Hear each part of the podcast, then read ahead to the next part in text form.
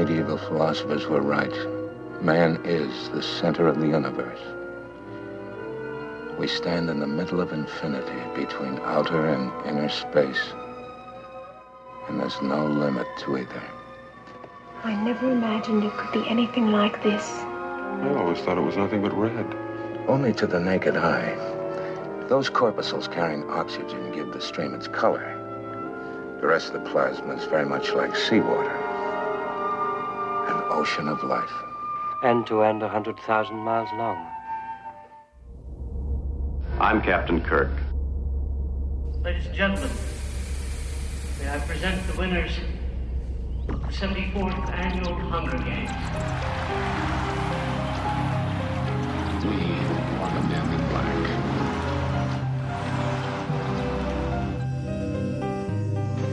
doctor, by the way. What's your name? Rose. Nice to meet you, Rose. Run for your life.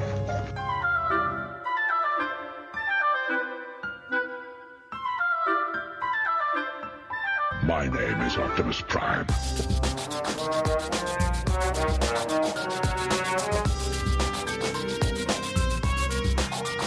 I am the Futus of Borg. Resistance is futile.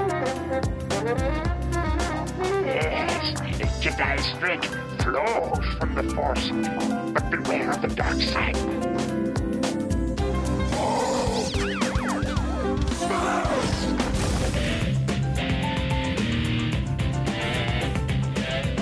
Iron Man, that's kind of catchy. It's got a nice ring to it. I mean, it's not technically accurate to say it's a gold titanium alloy. I'm sorry, Dave. I'm afraid I can't do that. You're listening to Treks in Sci-Fi. Hello, everybody. This is Mark Daniels from the Great Pacific Northwest, and you are listening to Treks in Sci Fi. This is episode 710 for Sunday, December 16th, 2018. I'm back this week with another classic science fiction movie. Today's movie is Fantastic Voyage from 1966. Before I get into today's podcast, I want to thank Rico for giving me this opportunity to share with all of you another classic science fiction movie. I also want to thank everyone who took the time to listen to me today. I hope you enjoy it. With that said, I'm going to play the trailer to Fantastic Voyage. So sit back, relax, and enjoy the rest of the podcast. I'll be back after the trailer with some movie information, and then I'll get into Fantastic Voyage.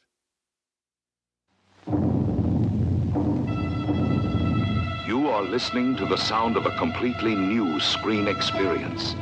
A startling new kind of excitement.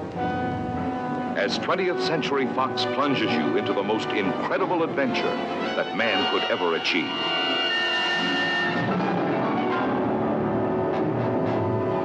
To make a motion picture that crosses a new frontier may seem impossible today.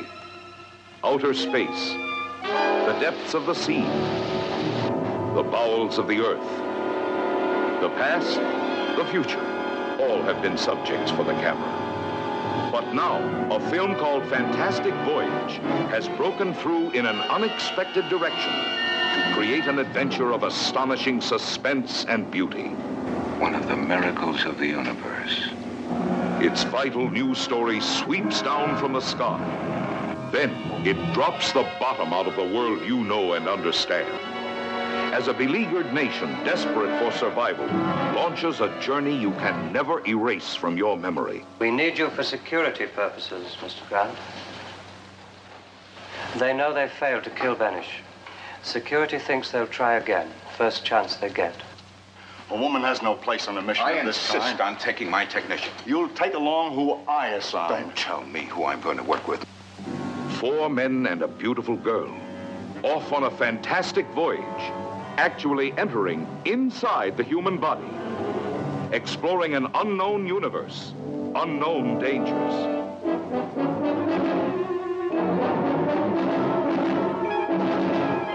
They're tightening. I can't breathe. 24 seconds left. After that, you're in danger of attack.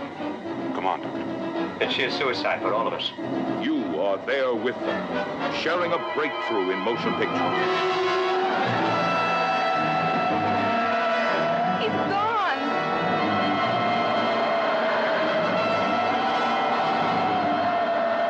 If you thought it was too late to discover something entirely new on the screen, Fantastic Voyage will be a stunning experience.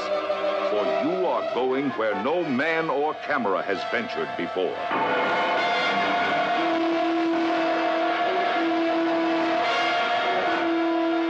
When you come out, you may never look at yourself in the same way again.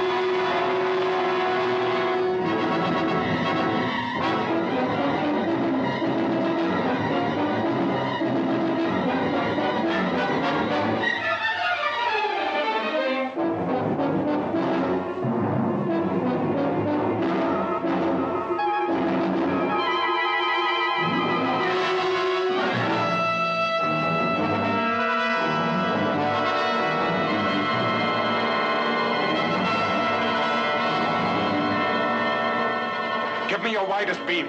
Full power.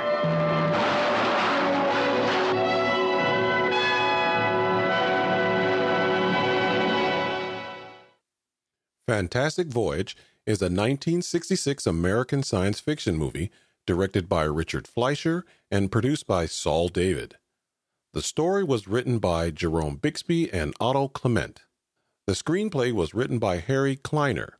It stars Stephen Boyd, Raquel Welch, Edmund O'Brien, Donald Pleasence, and Arthur Kennedy.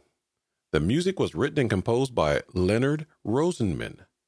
Fantastic Voyage was released on August 24th, 1966, which happened to be my third birthday, and has a running time of 100 minutes.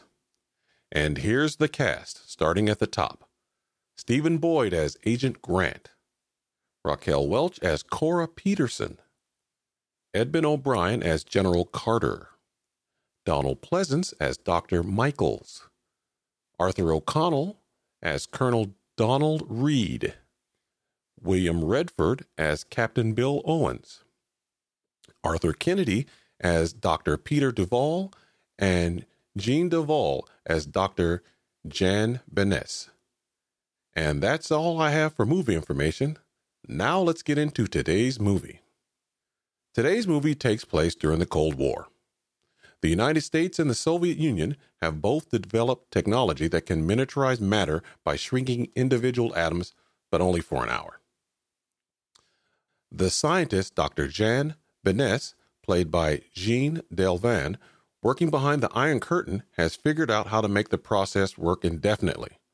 With the help of American intelligence agents, he escapes to the West, but an attempted assassination leaves him comatose with a blood clot on his brain.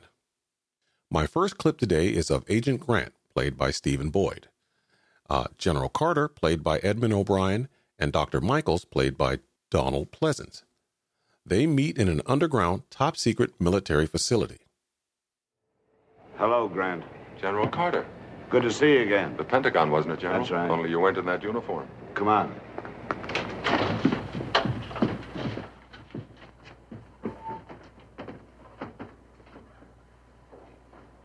Ganesh? What the devil happened? The other side got to him. How bad off is he? Brain injuries and a coma. Before or after what he wanted to tell you? Before he could breathe a word. He's the only scientist who knows the answer to what we're after. That's why we have to operate. And why we need you. Me? I can't even put a band-aid on my finger. Here's the surgeon, Duval. Dr. Peter Duval, top brain man in the country. Ever hear of him? Sorry, I'm rusty on surgeons. Who's the girl? Cora Peterson, his technical assistant. You'll be joining Duval and the others. Well, what can I do? Except maybe pass out. Mike, Yes, Alan. meet Grant. This is Dr. Michaels, chief of the medical section. Glad to have you with us, Mr. Grant. Wish I knew why. Tell him where he fits in, will you? I've got a few things to check out. We need you for security purposes, Mr. Grant. At an operation? They know they failed to kill Benes. Security thinks they'll try again. First chance they get. We're afraid of sabotage. Surgical assassination. Surgical assassination? That means you suspect... Duval, that's right. Well, I don't agree. Just because it's often difficult. Difficulty's impossible. That's no reason to suspect him of disloyalty. Why take the chance? There must be other doctors. Duval's the most skillful brain surgeon in the country, and there's no time. Besides, he's right here at hand. I wouldn't know if he's trying to save him or kill him. I'll be standing by. I would know. No matter what happens, you're to take orders only from Dr. Michaels. Understand? Right, sir. Come on along. They'll be operating shortly. See you later, Mike. Is technician okay? In addition to the looks department? No question about loyalty. I'll take that call. Yes, sir. I don't mean to be inquisitive, but this CMDF, for all I know, it could stand for the Consolidated Mobilization of Delinquent Females. Combined Miniature Deterrent Forces. Say that again.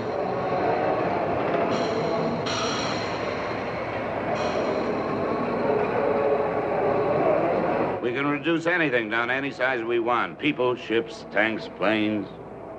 General, I've heard some wild ones, but this takes it. We can shrink an army with all its equipment, put in a bottle cap.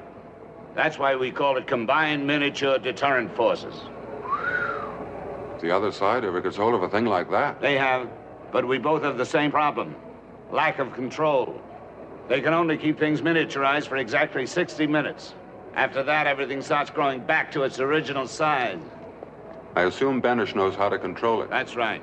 He wanted us to have the secret, not them. That's why they tried to kill him. They'll probably try again. No wonder you want me to stand by during the operation. And take a little trip with him.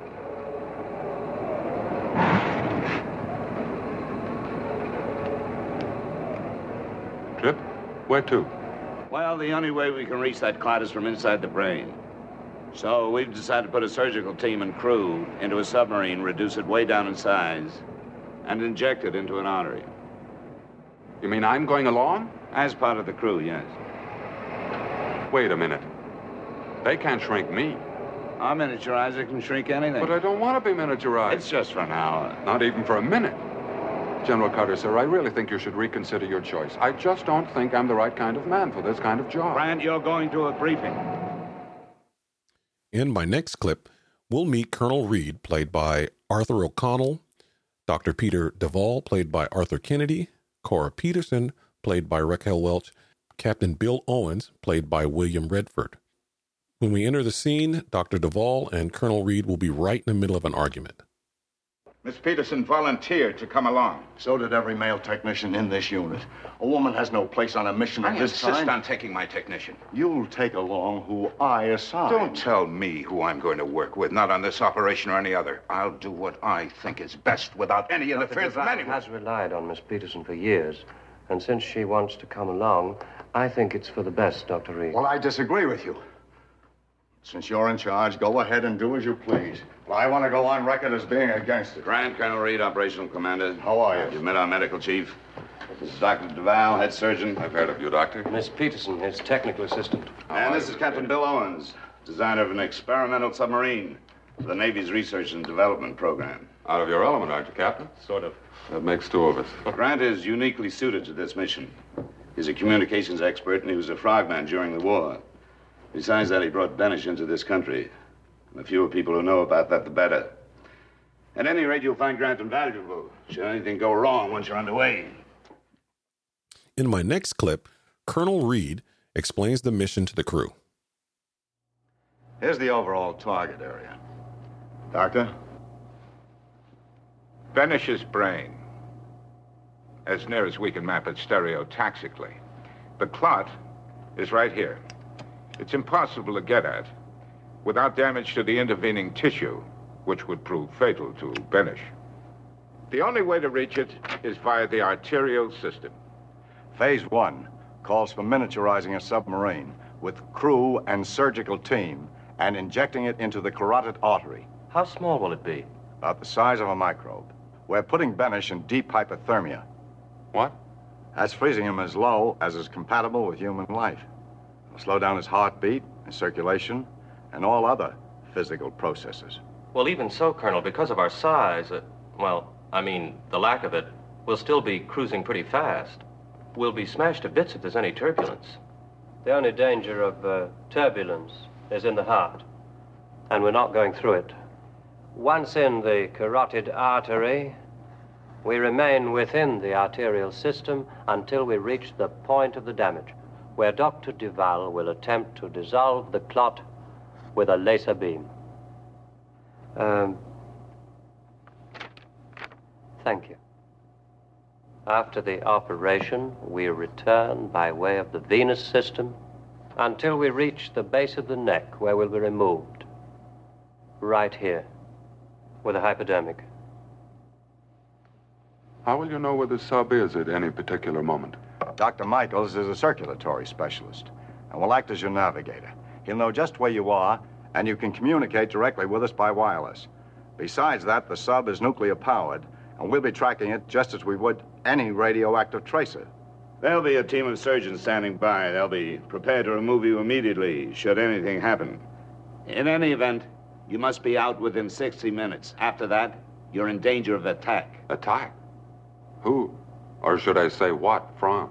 Banish's natural defenses. Oh, white corpuscles, antibodies. You see, once you begin to grow, you become a menace to the body, and you'll trigger them off. And there may be other unknown factors. We can't be certain of anything. Any further questions? Anybody? Just one, General. Yes, what's that? Where do I get a cab back to town? Dr. Michaels, I think you'd better proceed to the sterilization section. Yes, sir. Will you follow me? The team boards a special submarine named the Proteus, and both are miniaturized to about the size of a microbe.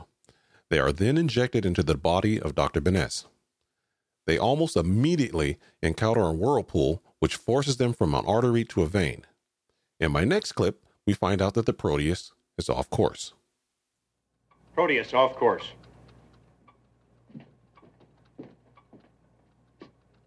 They, they've crossed over into the jugular vein. That can't be. There's no direct connection between the two. Well, normally not. Unless there's an arterial venous fistula. A what? It's a, a forced joining of a vein and an artery. It must have happened when Banish was hurt. Yes, a fistula too small to show up in the tests. But big enough for us. Captain, can you head back into the artery? No, we can't fight that current. It's physically impossible. Well, try not to drift down any further. Do what I can. If we can't go back, is there an alternate route? Well, we can go forward on this course, but that means going directly through the heart. No, no, we can't do that either. Remember, we decided in the briefing. This craft could never stand the turbulence. Yes, it would be a hundred times worse than the whirlpool. That's just dandy. We can't go forward and we can't go back. There's only one thing we can do. Call off the mission. But we've no choice. We've got to take them out. No, we've still got 51 minutes. Leave them in. But it's hopeless. They can't go back and they can't go on. I tell you, there's nothing else we can do but remove them. Not until the very last second. We got to think of something, something to save the situation. Proteus reports trapped in venous system. Request removal, sir. Well, there it is. What do I tell them, General? The team is forced to go through the heart. Dr. Benes is put into cardiac arrest so the Proteus can pass through the heart. In my next clip, the Proteus has lost a lot of its air supply and must refill its tanks from the lungs of Dr. Benes. I'm losing pressure in the flotation tanks. Would you check the manual control panel? It's aft on the starboard side. Oh, right.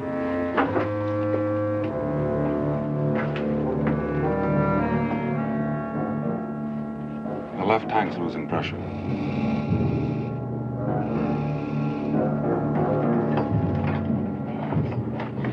There must be a short in the electrical valve circuit system.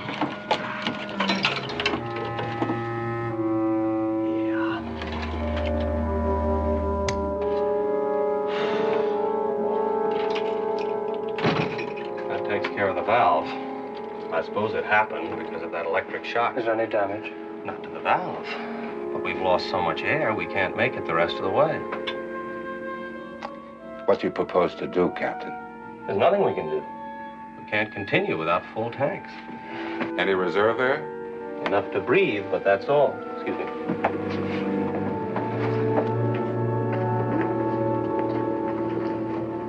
Just a few cells away from a vast air chamber. One of the countless alveoli of the lung. We can't get enough air to fill a microscopic tank. Maybe we can. Skipper, is there a snorkel in this sub? Yes, there is. Could I run a tube through that wall without harming Banish? Oh, at our present size, uh, I should think so, certainly. If those corpuscles can take on air, there's no reason why we can't. All we have to do is hook up the snorkel to that air chamber you were talking about.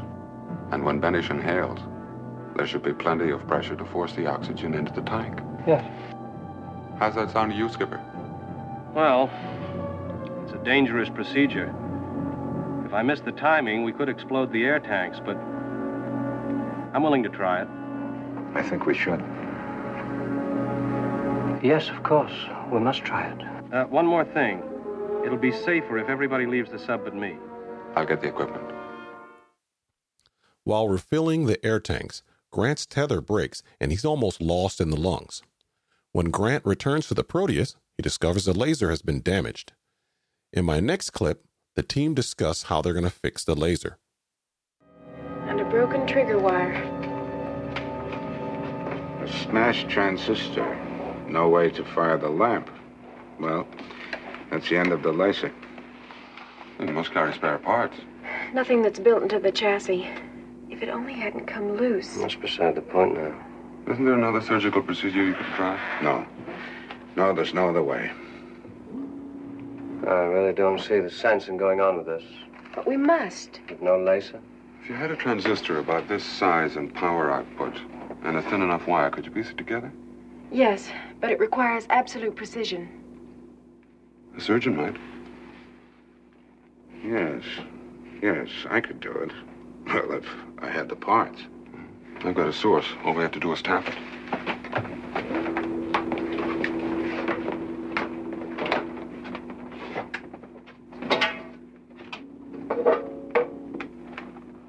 Grant, just a minute. You're surely not going to dismantle the wireless. It's just one transistor and a circuit wire. That's all it takes. But that'll knock out our communications. We'll be cutting ourselves off from the outside. They'll still be able to track us by radar because of the radioactive fuel.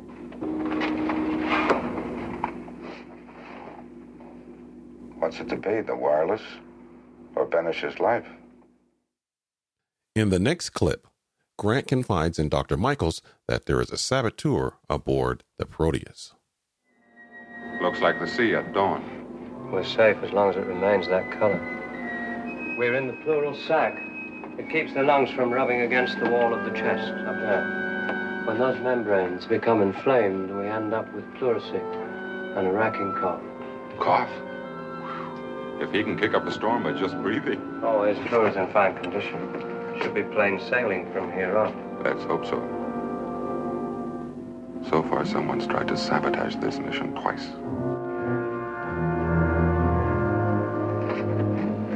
Sabotage? I don't uh, quite understand. I saw the laser just before we started. It was fastened down securely. You don't suppose what happened was an accident? Any more than my safety line snapping after it was tied off to the sub. Surely you don't seriously suspect Duval. That line was tampered with. Oh, I don't know what to say. Well, I, I know he's under a cloud, but there's not a more dedicated man in the entire medical profession. You still never know what's going on in anyone's mind. I don't believe it. Whatever happened was an accident. Two in a row? It's possible.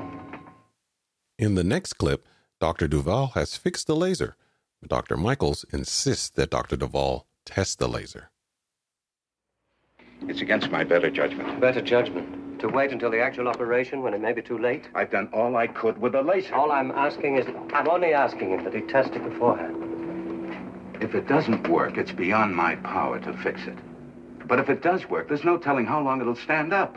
It's a jury rig at best, and we'll need every second of use we can get out of it. That's why I don't want to put any extra strain on the connections by running unnecessary tests. Dr. Duval, I insist that you test the laser. I'll do nothing of the sort. The operation is my responsibility. I won't do it, and that's fine. All right. As usual, you want everything your own way. Only this time there's more at stake. I know perfectly well what's at stake, Dr. Michaels.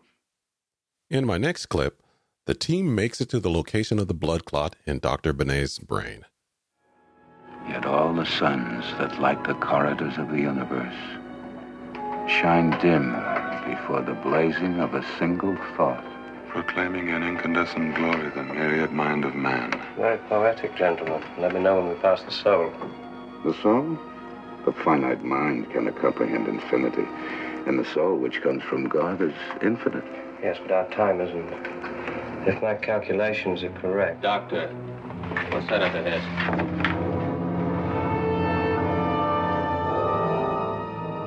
That's it. That's the site of the injury, that dark spot.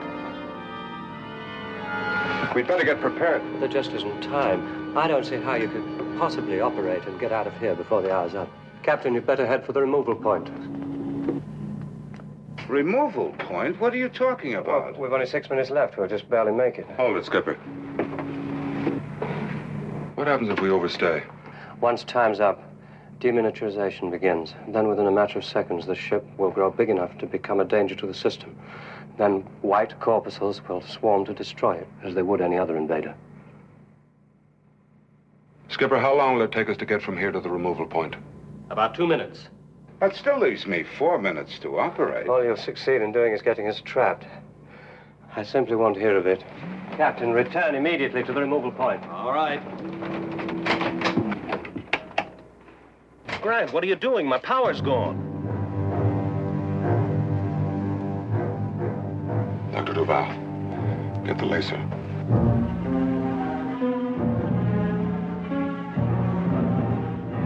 Grant, I'm in charge of this mission. You were instructed to take orders from me, not to give them. I'm sorry, the situation has changed. Nothing's changed so far as my authority goes. We've got to get out of here now. It's sheer suicide for all of us. I'm not going to let him operate. Dr. Michaels, you're in no condition to make any decision. Duval, you're not going to go through with this. I absolutely forbid it. I won't allow you or anyone else to leave this ship. I'm going to do all I can to save Benes. During the critical phase of the operation, Dr. Michaels knocks out Captain Owens and takes control of the Proteus while the rest of the crew is outside for the operation. Dr. Duval successfully removes the clot with a laser, but Dr. Michaels tries to crash the Proteus into the clot area to kill Dr. Benes. Grant fires the laser at the ship, causing it to veer away and crash. Dr. Michaels is trapped in the wreckage and is killed when the white corpuscles attack and destroy the Proteus. In my next clip, General Carter tries to convince Colonel Reed that the team is still alive. Hold it, Doctor. What is it? That blip we're picking up might only be a radioactive particle. The Proteus may already be destroyed. What are you getting at? If I were in their place and I were running out of time, I'd abandon ship before I grew to dangerous size and use the extra few minutes to get out the quickest way possible on my own. Along the optic nerve to the eye. Wait 30 seconds. Grant saves Captain Owens from the ship, and the remaining team swims desperately to one of Benet's eyes, where they escape through a tear duct seconds before returning to normal size. And that's the end of the movie. Now it's time for some movie trivia. During the filming, one of the two 3 inch Proteus models used in the miniaturization sequence was left by an open window, and a crow came in and flew off with it. Fantastic Voyage was the first role at Fox for Raquel Welch, who was spotted in a beauty contest by producer Saul David's wife. Raquel Welch said in her 2013 book that she was infatuated with actor Stephen Boyd during the making of this film. Fantastic Voyage won two Academy Awards and was nominated for three more. It won the Oscar for Best Art Direction and Special Effects. It was nominated for Best Cinematography, Best Film Editing, and Best Sound Editing. Two years after Fantastic Voyage was released, ABC aired an animated series of the same name on Saturday mornings. Joe Dante's film Innerspace from 1987 was heavily influenced by today's movie. And that's all I have for movie trivia. Now it's time for the Star Trek connection. Everybody knows I'm a big Star Trek fan, and I try to find a Star Trek connection in every TV show or movie I watch. Jerome Bixby is today's Star Trek connection. He wrote four stories for Star Trek the original series. He wrote the stories for Mirror Mirror, Requiem for Methuselah, Day of the Dove, and by any other name. And that's it for the Star Trek connection. Here are my comments about today's movie. I watched the 2000 DVD release from Fox Home Video. It was part of a double feature with Voyage to the Bottom of the Sea. The picture and sound quality are pretty good on the DVD. The only bonus feature was the theatrical trailer. That's it. This is one of my favorite science fiction movies. I saw it for the first time when I was seven or eight years old. And it's always reminded me of a lava lamp. I have a lava lamp in my office. And watching this movie goes, wow, I should plug in my lava light. Um, it, this movie has a great story. Check it out. You got a medical team that's shrunken to microscopic size, inserted into the bloodstream of a dying scientist in order to save his life. Battling the body's defenses, the team must complete their mission before time runs out. That's a great story. And by the way, that's off the DVD case. I didn't think of that myself. Um, throw in a little Cold War intrigue, bam, you got Fantastic Voyage. I think the uh, cast did a good job. There were no standout performances. Everybody just did a standard job. Um, Raquel Welch's character was one of those characters that they always had in the 1950s science fiction movies. You know, they always had, she's either a nurse or, or an assistant scientist, and they're there for eye candy and to get rescued. The only difference about Raquel Welch's character in today's movie and the movies made in the 1950s, she didn't make sandwiches and coffee. That's the only difference. There was another character in the day's movie that was straight out of the 1950s as well. It's uh, Colonel Reed, Arthur uh, Arthur O'Connell's character, and he was definitely out of the 1950s. No woman should be allowed to do anything but have babies and make sandwiches and coffees. That's all they're supposed to do. The rest of the cast, Stephen Boyd, Arthur Kennedy, and William Red- Redfield, yeah, they were okay. I mean, everybody did a decent job. But the one character that made me laugh out loud was Edmund O'Brien's character. There's a scene of him drinking some coffee and he's pouring tons of sugar in it. I mean, and he's drinking coffee like a madman. And then he runs out of sugar and he says, It's a bad day to run out of sugar. And all I could think of was Lloyd Bridges in airport going, It's a bad day to stop sniffing glue. The special effects in this movie were amazing. They still are amazing. I don't mean to say were, they are amazing. Uh, you have to remember this movie was made over 50 years ago. So everything was done with practical effects. So they made a full size Proteus sub with the interior de- detailed so they can film it from the outside and film it from the inside looking out. They made huge sets for the brain and the ear canal and the lungs. I mean, they went all out. They don't even do that anymore. Everything is CG and it's all done on a computer. But these guys built stuff. And all the special effects that are in this movie, in my opinion, they still hold up today. It looks, it's a great looking movie. Um, Fantastic Voyage also has a great score. It was composed by Leonard Rosenman. And I'm watching this movie and I'm listening to the score and I'm going, wow, this sounds really familiar. So the first thing that came to my mind was the Planet of the Apes. So I did a little research and guess what? He composed the score to Beneath the Planet of the Apes. Overall, this is a great science fiction movie, and I would recommend it to all science fiction fans. If you haven't seen it, check it out. It's not that expensive. I picked up a copy on Amazon for like 10 bucks. Who doesn't have 10 bucks? Um, on a scale from 1 to 10, I'm going to give Fantastic Voyage a solid 8. And those are my comments about Fantastic Voyage. That's it for today's podcast. Uh, before I wrap things up today, I want to thank Rico again for giving me this opportunity to share with all of you another classic science fiction movie. I also want to thank everyone who took the time to listen to me today. I hope you enjoyed it. I'll end today's podcast with some music from Fantastic Voyage. Rico will be back next week with a special Christmas video cast. I'll be back soon with another classic science fiction movie. Until then, Everyone take care. This is M5 signing off.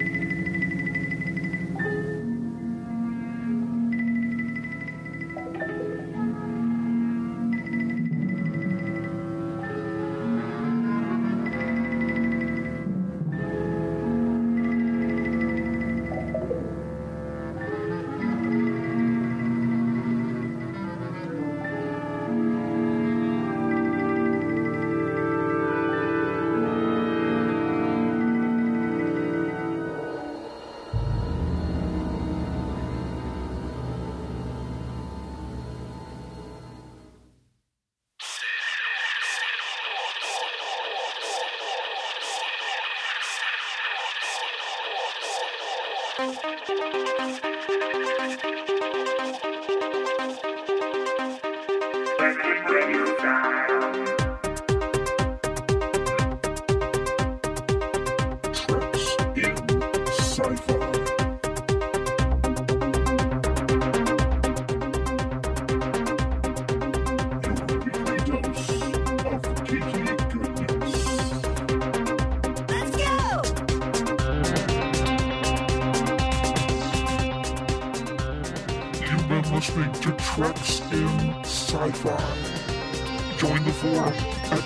treksinsci-fi.com forward slash forum or write to Rico today.